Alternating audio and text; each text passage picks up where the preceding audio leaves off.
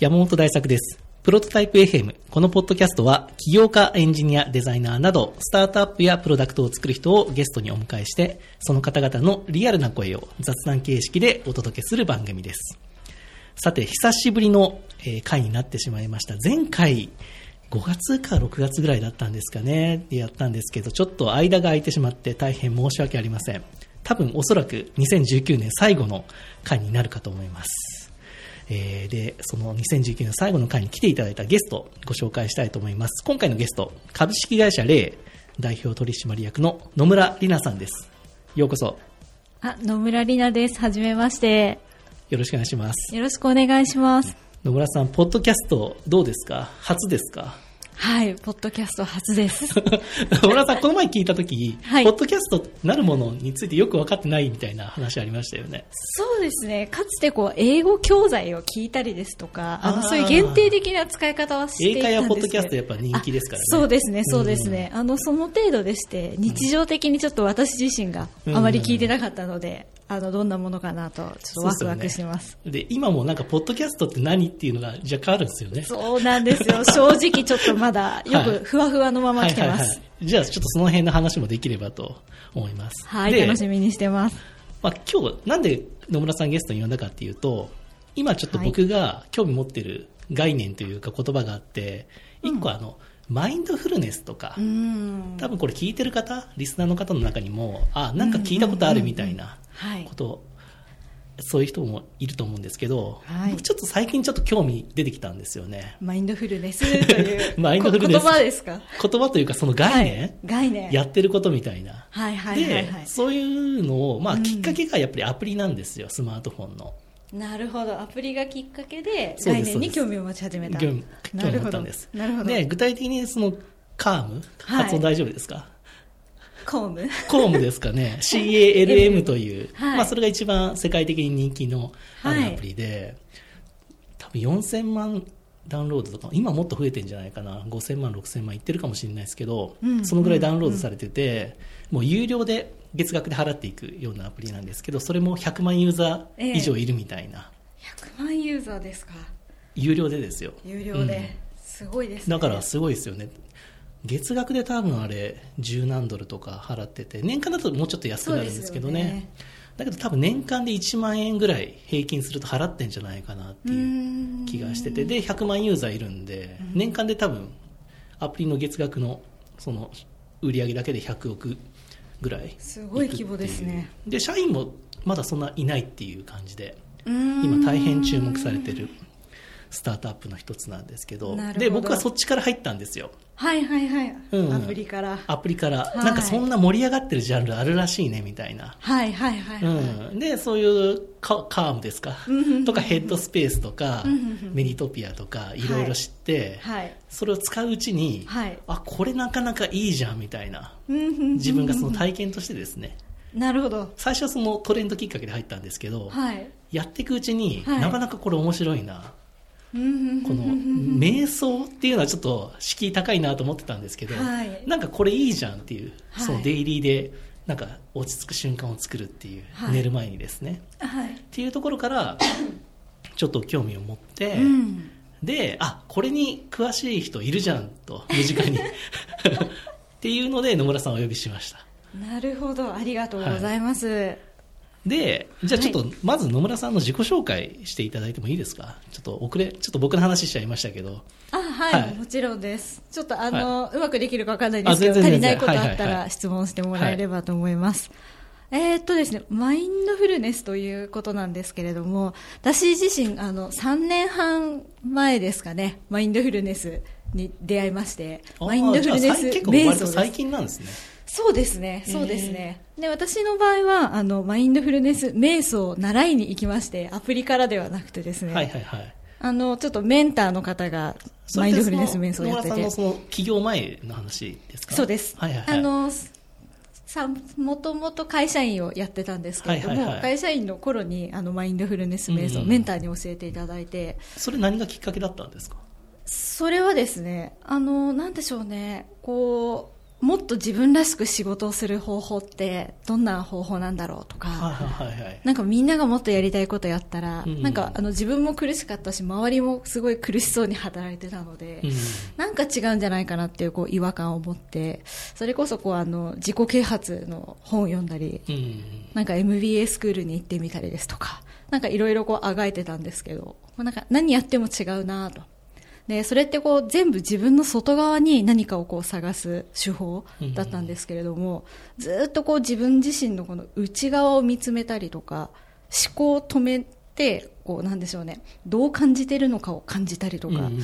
そういうことをこうあの人生において意識的にほとんどしてこなかったなっていうことにこう気がつきまして、なんかそのための手法ってどんなものがあるんだろうと思ってた時に、たまたまあのメンター、当時のメンターに、はいはい。あの、こんなのあるよっていうのを教えてもらって、うんで、あの、日本で瞑想を教えてる方が、あの、表参道にいらして、うんその先生のところに行って、うん。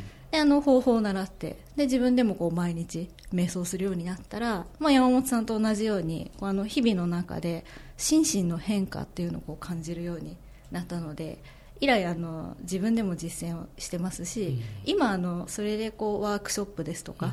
あの講座っていうところで、あの瞑想のためのこのマインドフルな考え方ですとか、そういうあの理論とか知識のところとあとどう実践するかうん。みたいな、そういうのをこうお伝えするっていうことをあの活動をしてます、会社の事業としてはそこを軸にやってるっていう感じ？なんそうですね、マインドフフルネスを軸にあのそういったワークショップとか講演もやってますしあとはそのコーチングを組み合わせてあの起業家の方ですとかビジネスパーソンの方を対象にあのマインドフルなコーチングうん。セッションっていうのをあの提供してます、うん。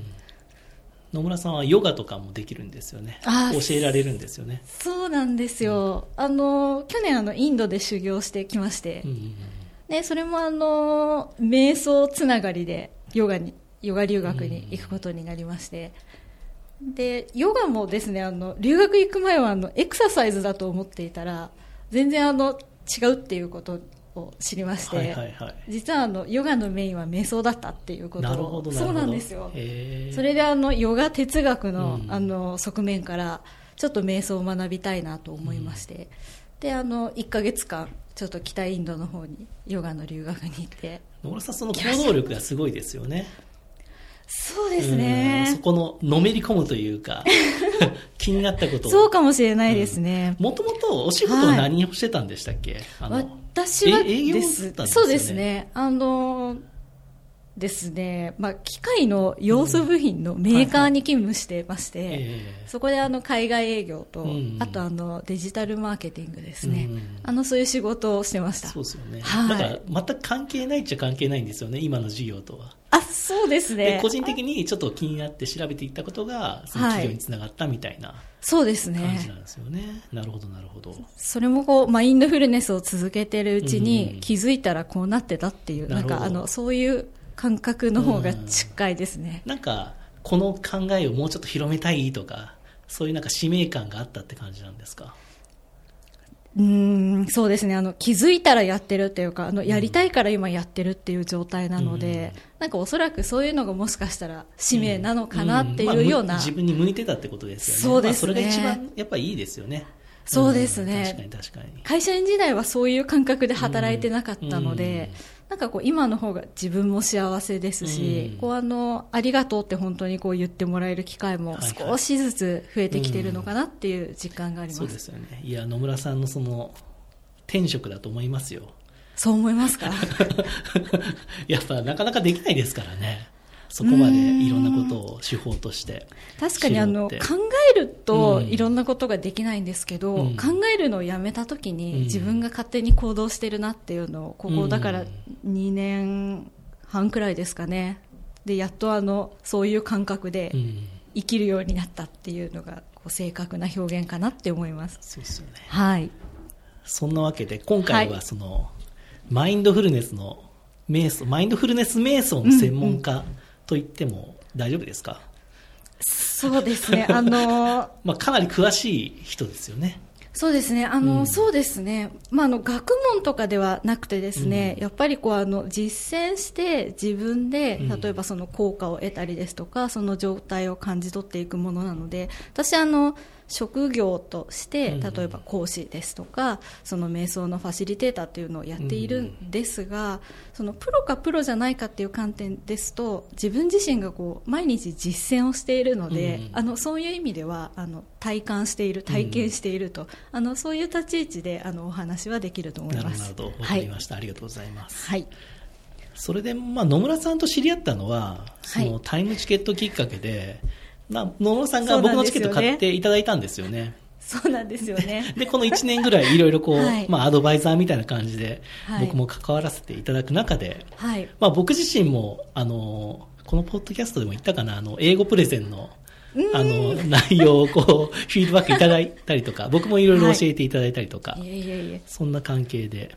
でも1年、すごい、2週間に1回ぐらいやってますもんね。そうですね。うん2週間に1回、いろいろだから僕。多分家族同僚以外で一番この1年会ってますよ 会った人ですよ光栄です。だから、まあ、野村さんとの関係性はそういう意味でかなりあって、まあ、どういう人かっていうのはなんとなく自分の中で分かってるんですけど、はい。でも山本さんのあの、うんタイムチケット買ったのも本当に前よりで、私あの、以前からタイムチケットユーザーだったんですけれども、あの、確かあれですよね、こう、長期間のそうです、チ。ケットをちょうどあの、売り出すっていう。半年間アドバイザーしますみたいなそうですよね。今まではこう単発のチケットだったんですよね。なので金額もあの従来のものよりもこう高額だったりして、でもなんかこう、それをたまたま見つけて、すすぐ買ってしまったっていう。よかったです。よかったです。あれもちょっと、こういうチケット売れるのかなっていう実験で、出されたんですか？やってたんですけどね。うんはいよかったですよ、でも。なんか迷いなくうん買って、今日この日があるのがすごく不思議で。僕自身勉強になりました、あれは。ああ、なかなか、そうか。なかなかアドバイザーっていうのも難しいなと思いましたね。ああ、うんどういうところを難しくやっぱ感じましたか？り、すごく自分ごとにししていかないといけないんですよ。なるほどあのじでも、完全にはならないんですよねうん。どうしてもやっぱり野村さんのサービスだから。そうですよね。だからそこまで入り込めないから、うん。なんか自分としてもそこまで最後までぐーっと、で結局は野村さんが頑張んなきゃいけないんですよ。その通りです。だからそこら辺が、うーん、どうやったら野村さんがそうやって頑張れるように、なんかいろんなこう、助言というか、はい。アイディアがいけ言えるかなと思って、はい。日々過ごしましたけど。私も悩みながらアドバイスを。うんなんかその辺は分かった上でお願いはしてたんですけどなんかこう私の姿勢次第でこう山本さんからいろいろ引き出せるか引き出せないかっていうのも変わるんじゃないかなってまあ、今回のポッドキャストの取材、本題とは変わるんですけど、はい、よくだいぶずれてきましたね。よくスタートアップって、まあ、アドバイザーとか、社外取締役とかっていると思うんですけど、はいはい、はい。なかなかうまく機能してる人たちっているのかなっていうふうにはやっぱ思いましたよ。ね。結局自分なんで、その、そうですよね。起業家自身の問題なので。だからどっちかというとなんか、その人がやりたい方向性を見つけて、うん。アドバイザーがですね、起業家がやりたい方向性を見つけて、うん。そっちに誘導するみたいな感覚なのかなっていうふうには思いましたけどね。なるほど。うん。なんかやっぱココーチングの要素が結構あ、そうなん重要だってそうなんでしいょうね。うことかも僕ちょっとしれないですね。コーチングよくわからないんですけど、うん。やっぱこっちがいいよとか言っても絶対その人がやり、ね、行きたくない方向だったら絶対やらないじゃないですか。そうですよね、うん。なんかこう相手が行きたい方向をこうなんでしょうね相手が健在意識でうん。理解できてる部分とこう思いのようなものでこう奥底にしまわれちゃってて、うん。まだこう言葉としては表現できてない領域もあったりすると思うんですね、そこをこうあの聞き出すみたいなあのコーチングってあのそういうものなんですけ野ど村さんはね、多分それが上手なんだと思うんですよ。やってるから。僕はあんまりそのトレーニングしてないから、はい。なんかどんな感じなんですか？うまくできてるっていう、あの、手応えがそんなにないんですよね。だからやっぱそこはトレーニング、コーチとしてうのん。コーチング手法っていうのはアドバイザーはやっぱりちゃんとやった方がいいんでしょうね。だから究極両方なんでしょうね。そこをこう引き出して、その方のゴールが設定できたら、うん。多分そこからはすごい山本さんが強いところだと思うので、うん。目指すところが決まったら。そうそうそう。なんか両方できると最強なのかななんて、なんか今お話聞いてて思いました。ね。ちょっと、うん。まあそんな感じ。で、はい。一年やってきたんですけど、はい。まあ本題にちょっと戻ると、はい戻りましょう。はい。あの、ちょっと最初はそういう風な感じで、マインドフルネスを取り巻く環境はい。ってどういうものがあるのっていうので、うんうんちょっとささっきあのいくつかアプリを紹介したんですけどはい。なんか野村さんこういうものってなんかマインドフルネスを取り巻く環境で今ちょっとトレンドだよねとかなんかそんなムーブメントとかってなんか感じてることってありますか？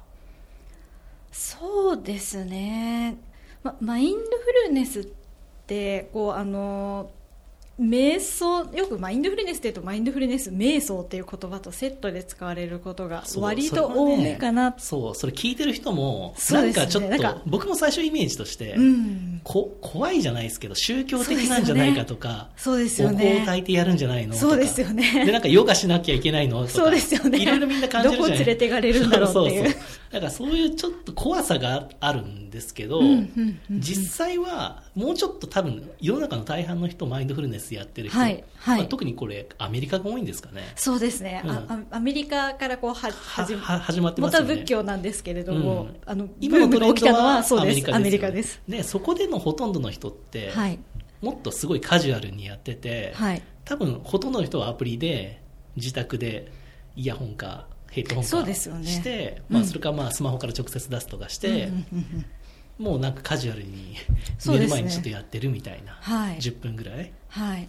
音楽聴いてなんかちょっとリラックスするとか、はい。それでもいいんだよっていうのが僕は今回初めて知ったことなんですよ、あ瞑想ってなんかこんなカジュアルなのみたいな。はい。多分これ日本語のこのメ英語だとこのメディテーションっていそううんですですよね。ねそう。瞑想っていうとちょっとねちょっと特殊な、ねうん響きがやっぱありますよそうそう。なんかいろいろイメージしちゃいますよね。そうそうそう。そこがちょっとまだ浸透してないなっていうイイメージはありますけどね。そうですよね。なんかあのアメリカのこうマインドフルネス瞑想ももともとこうあの仏教の瞑想から来てたんですけど、うん。アメリカ自体がこうキリスト教のこう国じゃないですか,、だからやっぱりこうあの宗教色はあんまりこう出すのよくないねっていうのもあるしあの仏教の瞑想自体は本当に私あの昨日実はビパッサナ瞑想会っていうのにこう参加してきて。ビパッサナ瞑想会？そね。それは何ですか？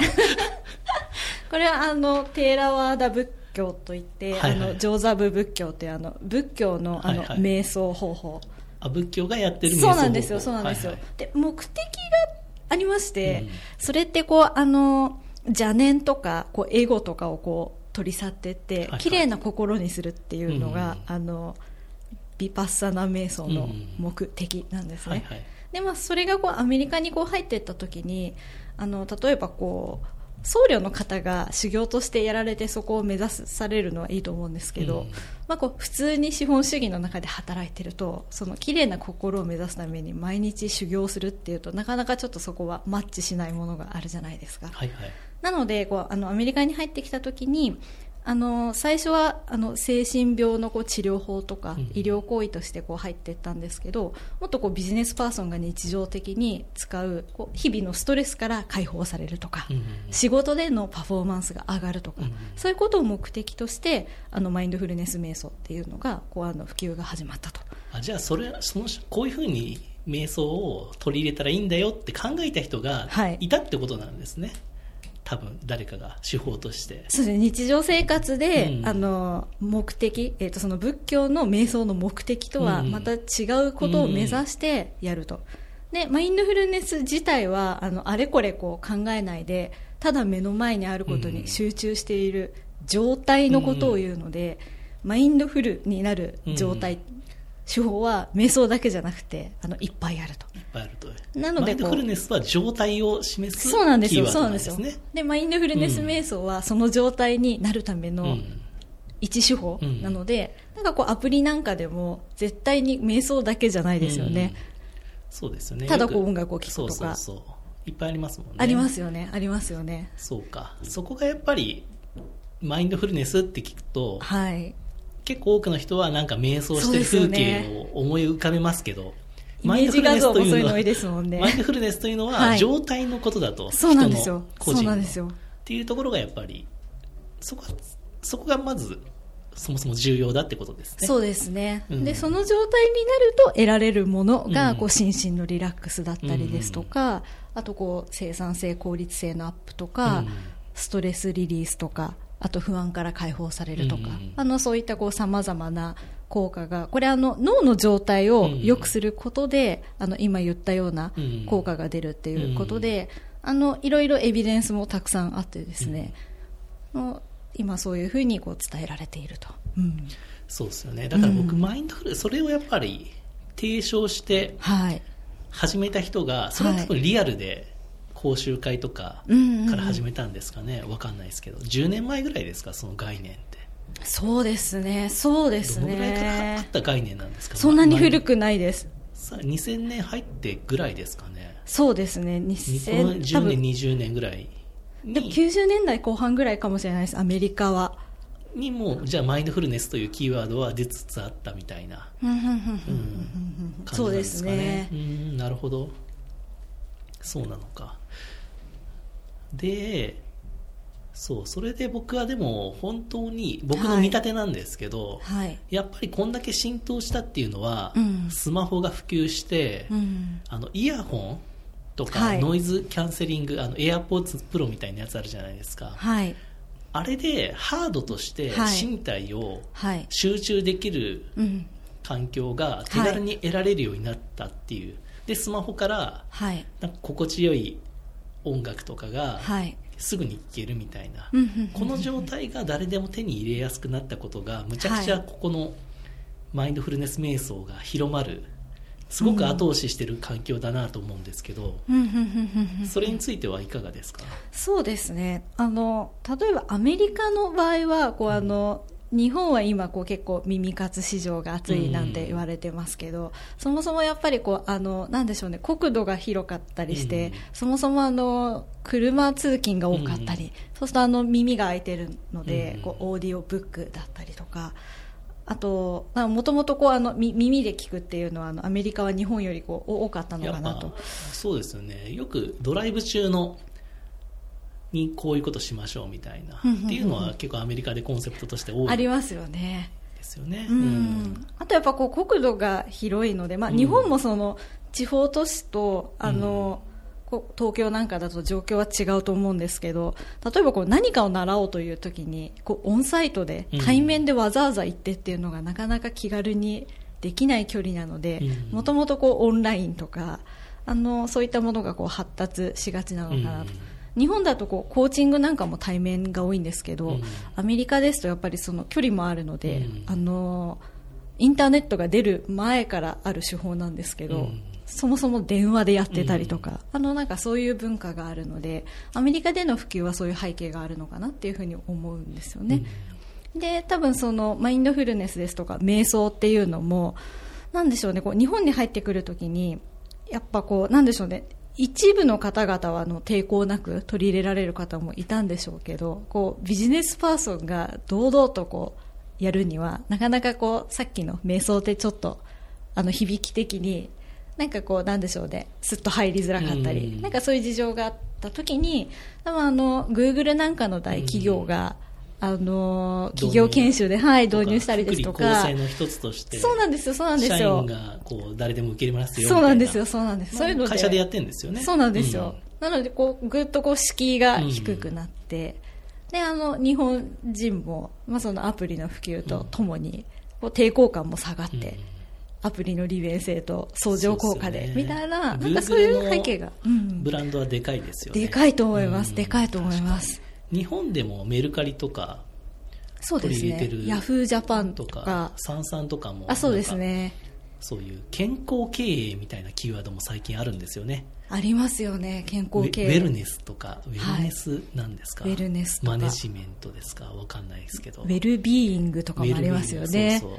そこら辺の社員がはい。そういう心地よい状態になることが会社にとっても絶対いいことだっていううん。のを経営層が感じていて、はい。じゃあそういうふうにし社員がなってもらうにはどうしたらいいかっていう中の一つにそういうマインドフルネスを取り入れた、まあ、瞑想であったりとか、うん。そういう活動があるっていうのそうですが割と増ねえて、取り組みとしてやっぱ会社としても増えてきてるっていうのは感じますよね。はい、うん。野村さんそういうのもやってるんですか？企業研修。そうですね。あの企業研修もやっています、うん。何をやるんですか？企業研修はあのやっぱりなんでしょうねこう瞑想、マインドフルネスとか、マインドフルネス瞑想は実践してこそなんですが、実践される前の状態の方にやっぱりあのその良さをお伝えしなければいけないので、そうか、最初は座学みたいな感じになるいきなりやりましょうって言ってもできないですよね。そうなんですよ。うん、そうなんですよ。なので、こう、あの、皆様が今、こう、目の前で抱えている、こう、課題から入っていって、で、あの、なんでしょうね、理論とか知識とか、あのそういうパートからこうマインドフルじゃないとこういう状態マインドフルになるとこういう状態、うん、じゃあ実践方法はいろいろありますがその中の一つとして今日は一緒に瞑想をやってみましょうっていうようなあのそういう流れが多いかもしれないですね、えー、瞑想や瞑想ってその椅子に座ってやるんですか？そうですね、あのヨガなんかは、うん、あの床、まあ、ヨガマットだったり、あの床にこうあぐらだったりとか、うんうん、あのレンゲ座っていうポーズで、うん、まあ、床に座るのもあるんですけど、うん、私が普段あの研修であのお邪魔してやるのは椅子に座って、うん、あのできる瞑想をお伝えしてます、ね、だから、普通に仕事中のデスクでもリビング家庭のリビングでも、はい、別にやろうと思ったらさあやろうってできるっていうものだっていうことですよね。はい、そういうことです。あの通勤中の電車に椅子に座れたら、そこでやってもいいですし。こう、つり革を持ちながらでも別にやろうと思えばできる。やろうと思えばできる。あの、トイレでもいいですし。達人になれば、その、歩きながらでも別にいいわけですよね。そうですね。歩く瞑想っていうのもあるので。あ、マインドフルネスウォーキングみたいな。そうです、そうです。歩く瞑想。ただ私は歩いてるみたいなのを感じ取る時間ってことですか？そうですね。あの、歩く、あの、フォーカスアテンション瞑想って言って、うん、な、何か一点にこう意識を集中させる瞑想、うん、だからこう歩くときに今私は右足を上げたとか、うん、で左手も上がった。みたいな。っていうのを感じながら常に歩く。そうです雑念を取り払って。そうそう。自分の中でこう実況中継をするような形で、うん、そうすると雑念、まあ、思考があの他の思考が生まれにくいので、っていうあの瞑想方法、マインドフルネスイーティングもありますし、食べる瞑想ですね。私は今、ラーメンを食べているみたいな。そうですね、それをもっと細かくあの分解するんです。今目の前にラーメンがあるはいはい、どんな色かとか、鼻からはどういう香りが 伝わってきているかとか。孤独のグルメみたいなことを一人でするんですね。そうですね。そうですね。一人孤独のグルメです、ね、それ喋らないんですよね。喋らないです。喋らないです。喋らないです。うんなこう五感を全部実況中継するなるほどなるほどだからそれをやっぱトレーニングは日々、じゃ生活のあらゆるシーンで、マインドフルネスを取り入れようと思ったら、もう誰でもできるっていうことなんですよね。そうなんですよ、そうなんですよ。マインドフルネスの方法って、あの、その状態になるものだったら何でもいいので、オリジナルマインドフルネスできます。だからこれは自然とやってる人もいるかもしれないってことですね。あ、はい、その通りです。その通りです。自分はマインドフルネスと思ってなかったけど、はい。日々のこれって、あ、はい、自分がなんか習慣化してたことってマインドフルネスだったんだみたいなのがあるかもしれないですよね。そういうの本当に日々の生活の中であると思います。なるほどね。だから結構よくシャワー浴びて落ち着くとかあるじゃないですか。はい、あれもマインドフルネスシャワーと呼んでもいいんですか？結構僕そういうのありますよ。シャワー浴びてる時にアイデア思いつくとか、それはまた違うんですかね。でもなんか、うん、あの、そうですね。フロー状態とか、うん、そういう状態も。アイデアを生み出すためのものじゃないんですよね。そうなんですよね。うん、でも、マインドフルな状態になると、うん、フラットにするみたいな。あ、そうなんです。ことが目的だから。そうです。でもその、普段のこの自動的に走ってしまう思考を止めると、うん、そのアイディアって、あの、直感じゃないですか。だから直感ってあの、いつも降りてきてるってよく言われていて、でもこうあの、無駄にいつものパターンで思考してしまうと、それを気づけなくなる、受け取れなくなるっていうふうに言われてるんですよ。なので、その、まあ、例えばじゃあシャワーを浴びていたりとか、こう、瞑想中はあんまないんですけど、瞑想してると、日々の生活の中で直感に気づきやすくなるとか。なるほど、なるほど。あの、そういう効果があるっていうふうには言われてますし、私もあの、まあ、感じます、それを。立証さできないというか難しいんですよね。そのそうです。医学的というか学術的に。そうですね、ね、あの直感の部分っていうのは、うん、例えばボディマインドスピリットにこのマインドフルネスの効果っていうと、うん、多分そのマインドつまりは脳のところまでしか、うん、その医学的にはエビデンスっていうのは難しいんだと思います、脳が反応してますよとかそうです。できるんですそうです。そうです、うん、あ落ち着きましたねとか。はい。うん、だけどその先はの効果までは言えないですよね。そうですね。それは、あの、本当にこう実践してみて、皆さんのこう、経験、体感っていうところだと思うので、僕でもあのネットフリックスではいマインドフルネスの番組見て、はいすごいマインドフルネス鍛えてるチベットだったかな、はいのお坊さんおばさん、はい。が出て、その人の脳をその MRI かなんかでスキャンしたんですよ。はい。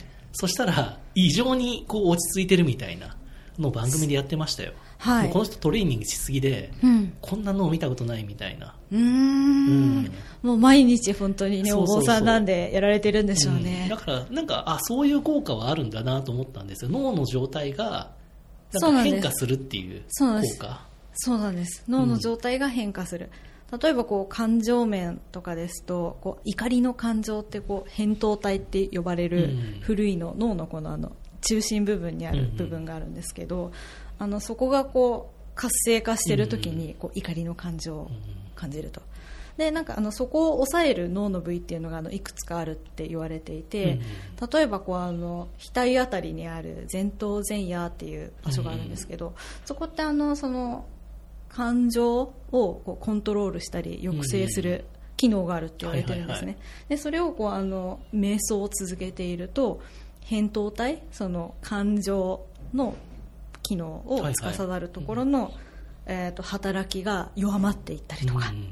あとじゃあそれをコントロールする前頭前野の、えー、と機能が活性化したりっていうのは、あのエビデンスとしてあの報告が上がっている。ってことですよね。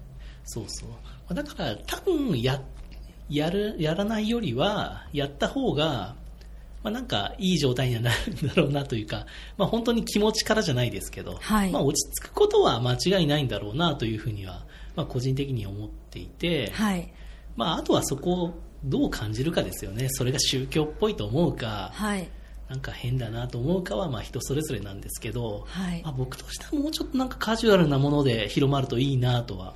これ本当に子供から、別に子供でも全然いいじゃないですか。はい。受験勉強に疲れた小学生とか、はい。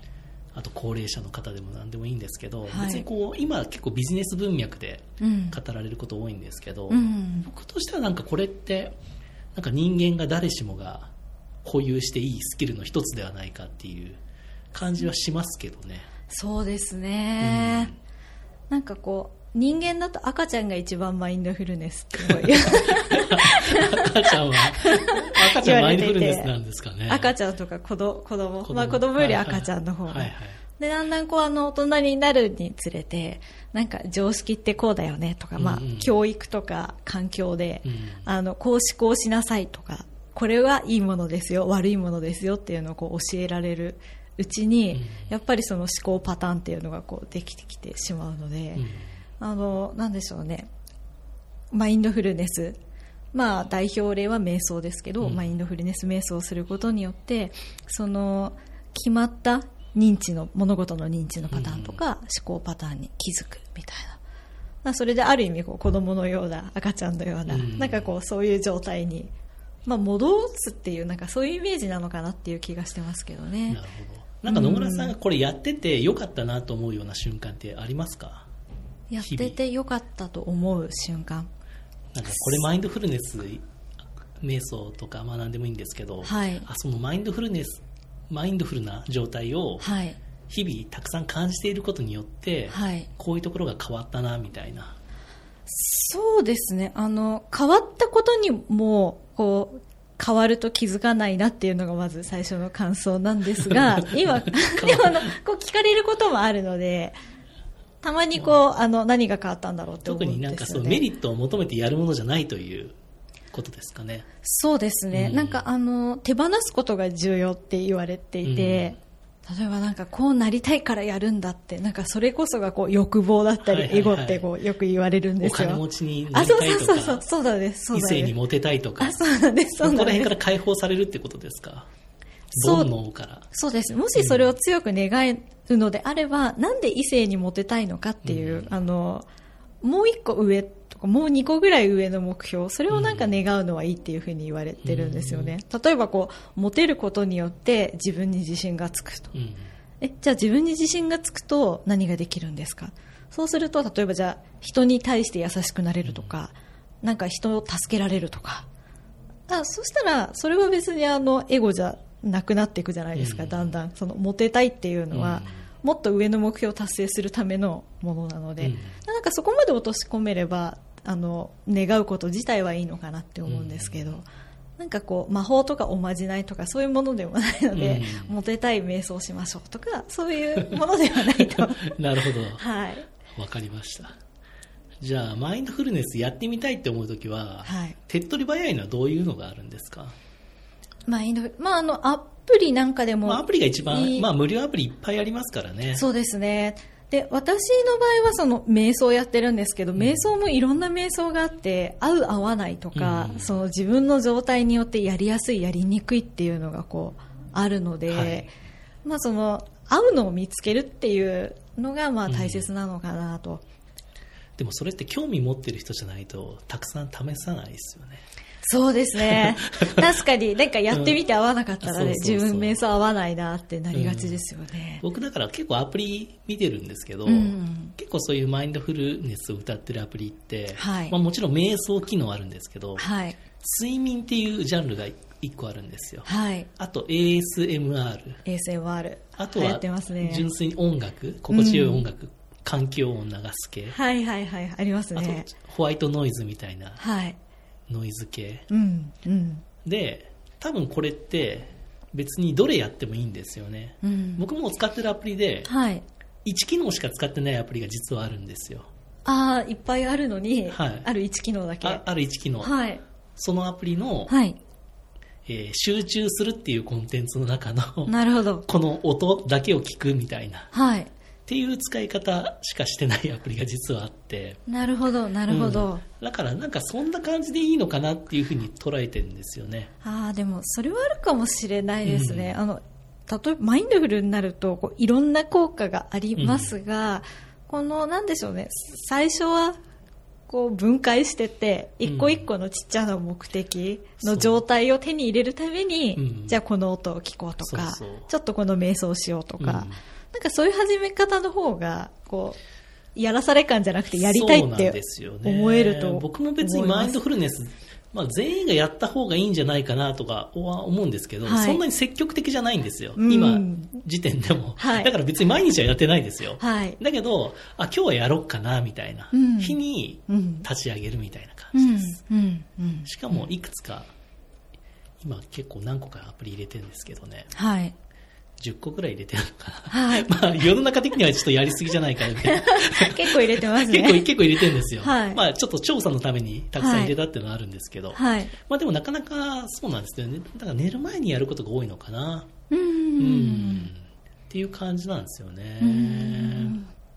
山本さんの場合はさっきの話じゃないですけど、そのアプリ以外にも、こう、マインドフルと思われるうん。状態を入手するためのことを、例えばこう、サウナですとか、あそうそうサウナ、ね、他にもこう、取り入れてますよね、生活でね。よく、よくいいこと言ってくれました。そう、それでもね、話さなきゃいけないと思ってたんですよ。このサウナブームについて、はい。昨今の。今年特にブームが来たと思うんですけどね。そうですよね男。性も。で、テレビでも結構取り上げられるサウナ女子みたいな。はい。ドラマなんかもあったりあーそうでするらしいですよね。ありますねはい。で、あ多分あれ、茶道っていう漫画から結構ブームが来て、漫画だったんですね。うん、整うみたいなキーワードが多分そこ初なんですけど、はい。でも、すごいブームが来たなと思っててですね、はいで、サウナブームも、はい要は、はい。あれってサウナ暑いの入って、そのはい後水風呂入って、はいまあ、休憩するみたいな繰り返すってやつなんですけど。その休憩するの時に整うっていう瞬間が来ると。はい。いうのが一応 定番、定番というか多分、まあ全員が全員そうじゃないですけど、サウナが好きな人はそれを求めてやってるみたいななるほど。感じで、まあ自分もその中の一人ではあるんですけど、はい。でもあの瞬間って多分マインドフルなんですよね。おそらくだから世の中サウナブームがマインドフルネスをはい。もしかしたら広めて、広めてくれるかもしれない。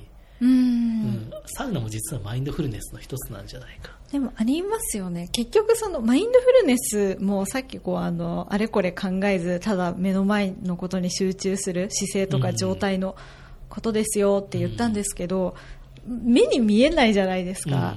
なので、こう、広めていく上で、こううん。何かしら、まあ、ごある意味強引にこう定義を作ったり、うん。言葉にして、で、多分、あの、最も経験者の中で、あ、これ合ってそうだな、うん。この感覚に、その状態を最もこう、なんかよく表現できてるな、みたいなのが多分そのマインドフルネスっていう言葉なだけであって、そういう意味だとそのサウナの整うも感覚なので、だからね、いそう言えないじゃないですか。すごいあれ、田中克樹さんっていうそう漫画家の方が多分編み出したキーワードなんですけおど、ーで、ひらがななんですよ。あ、そうだったんですか、うん知りませんでした。そこがね、やっぱ天才的だと思うんですよねうん。だからマインドフルネスとかってキーワードだとうん、ちょっと重いんですよね。うんだけど、整うってみんな使えるんですよ。うんだから多分そういうマーケのセンスというか、はい。うん、ちょっと硬いというか、うん、なんかそこが、僕キーワードとしてマインドフルネスって言っちゃうと、うんちょっとやっぱビジネス寄りになっちゃうというかうん、ターゲットが狭まっちゃうっていうのは、なんかちょっと感じるんですよね。確かにそれに比べてこの整うっていうキーワードの、この汎用性たるや、整う推しがすごいですね。これすごいなと思ってんですよね。でもなんか、確かに今聞いてて、あの、なんでしょう、ターゲットが狭まっちゃう部分もあるけど、あの、逆にぼんやりしちゃうっていうか、オールターゲットみたいになっちゃううん部分もありますよね。そのマインドフルネスってこう、ちょっとそうそう得体が知れないっていうかそうなんで、す感覚としまあ、て、ぼんやりしたキーワードでありますよね。そうですよねうんで、マインドがちょっと怖いですよね。マインドって入ってると。うん確かに、なんかこう、ネガティブな印象というか、ネガティブに使われるななんですかね。使われた歴史が多いのかなうん例えばマインドコントロールとか。そうそう、マインドコントロール。そう、それがやっぱり日本、うん多くの日本人は、すごく良くないイメージを感じてるんですよ。はいで。宗教なんかカルト宗教じゃないのとか。うん。なんか本当に洗脳感がありますよね。そうそうそうなんかされる。そうそう、うんそこがちょっとね、一個あるなっていうふうには、キーワードとしてですね、うんっていうふうにはちょっと思うんですよね。うんだけど実際やってること自体はすごく健康的で、合法的で、いやもう、何の問題もない、合法ですね。けそう、ことをやってるんで、すごくいいんじゃないかなとは思うんですけどね。そうですね結局その、いや、やられてる方っていうのは、もうその効果がわかるので、うん別にそのなんか、宗教であれ、宗教じゃなくても、なまあ何でもいいわけじゃないですか。うんうん別に宗教が悪いって言ってるわけじそうゃなんですよ、ないですからね。そうなんですよ。いや、本当にそうなんですよ。でもなんかやっぱこう、その良さをこう広めようとする時の難しさっていうのは、そうそうあの、すごい私も壁を感じてます。そうなんですよね。ん。だけど、個人的には、あの、もうちょっとうん多くの人がやった方が、なんか世の中も今疲れてる人たち多いですし、はい。そう思います。うん。救われる人が増えるんじゃないかなっていうふうにはやっぱ思うんですよね。いや、本当にそうだと思います。あの自分のその心身の状態にこう気づいてない、まず気づいてない方っていう方もすごくたくさんいそうですよね。だからると思って。野村さんも多分すごい大変な仕事だったんですよね、その海外営業が。僕はあまり詳しく知りませんけど、そこでやっぱちょっとストレスフルな状態があったから、なんかそこをちょっとなんとかしたいみたいな、そこはあったんですか？あの、大いにありました。やっぱそうですよね。だからそこがやっぱはい。問題意識があったってことなんですよね、ご自身の。そうですね。うんあの、でもこう在職中はそれにもこう気づいてなくて、うん。それは自分の頑張りが足りないからだとか、うん。もっと頑張ればうん。この状態から抜け出せるんだっていう、この、なんでしょう、自分の外側に向けて、うん。もっと成長しようみたいに思って、うん。で、結構あの、頑張っちゃってた時期が長かったんですね。だからこう、自分はストレスなんて感じてないし、うんあの別に感じても乗り越えられるし、みたいな、うんなんかそういうマインドセットをちょっとずっと持っていて、うんでもやっぱりこう、あの、なんでしょう、入院するとかはなかったんですけど、やっぱなんとなく体調もずっと悪かったですし、うんなんかこう、異常に毎日肩がこうやって頭痛までするとか、あ、ちょっと想像できないですね。そう、今ね、日々、この1そうなんですよ年野村さんずっと元気でしたから元ね。元気なんですよ。だからやっぱこう何が手に入ったかっていうとこう、心身の健康が本当に手に入ったなっていう。素晴らしいじゃないですか。そうですね。なんかもう前がちょっと思い出せないというか、へあの、振っていただければうん蘇ってきますけど、うん普段はちょっともう忘れていますね。ーうんん。そうか。だからそこはやっぱね、少なくとも野村さんにとってはすごくいい効果があったってことですよね。いや本当にそう感じてます。本当にそう感じてます。なるほどね。わかりました。ちょっと、じゃあ、この辺でですね、はいどのくらい喋ったのかな？50分、40分ぐらいですか。40分ぐらいですかね。ちょっとこのあたりで、前半、ちょっといろんなことを話しましたが、まとめるとですね、はい。なんか、まあまとめなくていいですか。キーワードだけ拾いますか、まあ、キーワードだけ拾って、ちょっとポッドキャストのあの、あの、書いておきますので、まとめのところに。皆さん気になったら、そこからリンクとか、辿っていただいて調べていただければと思います。じゃあ、この辺ちょっと前半終わりたいと思います。はい。ありがとうございましたあ。りがとうございました。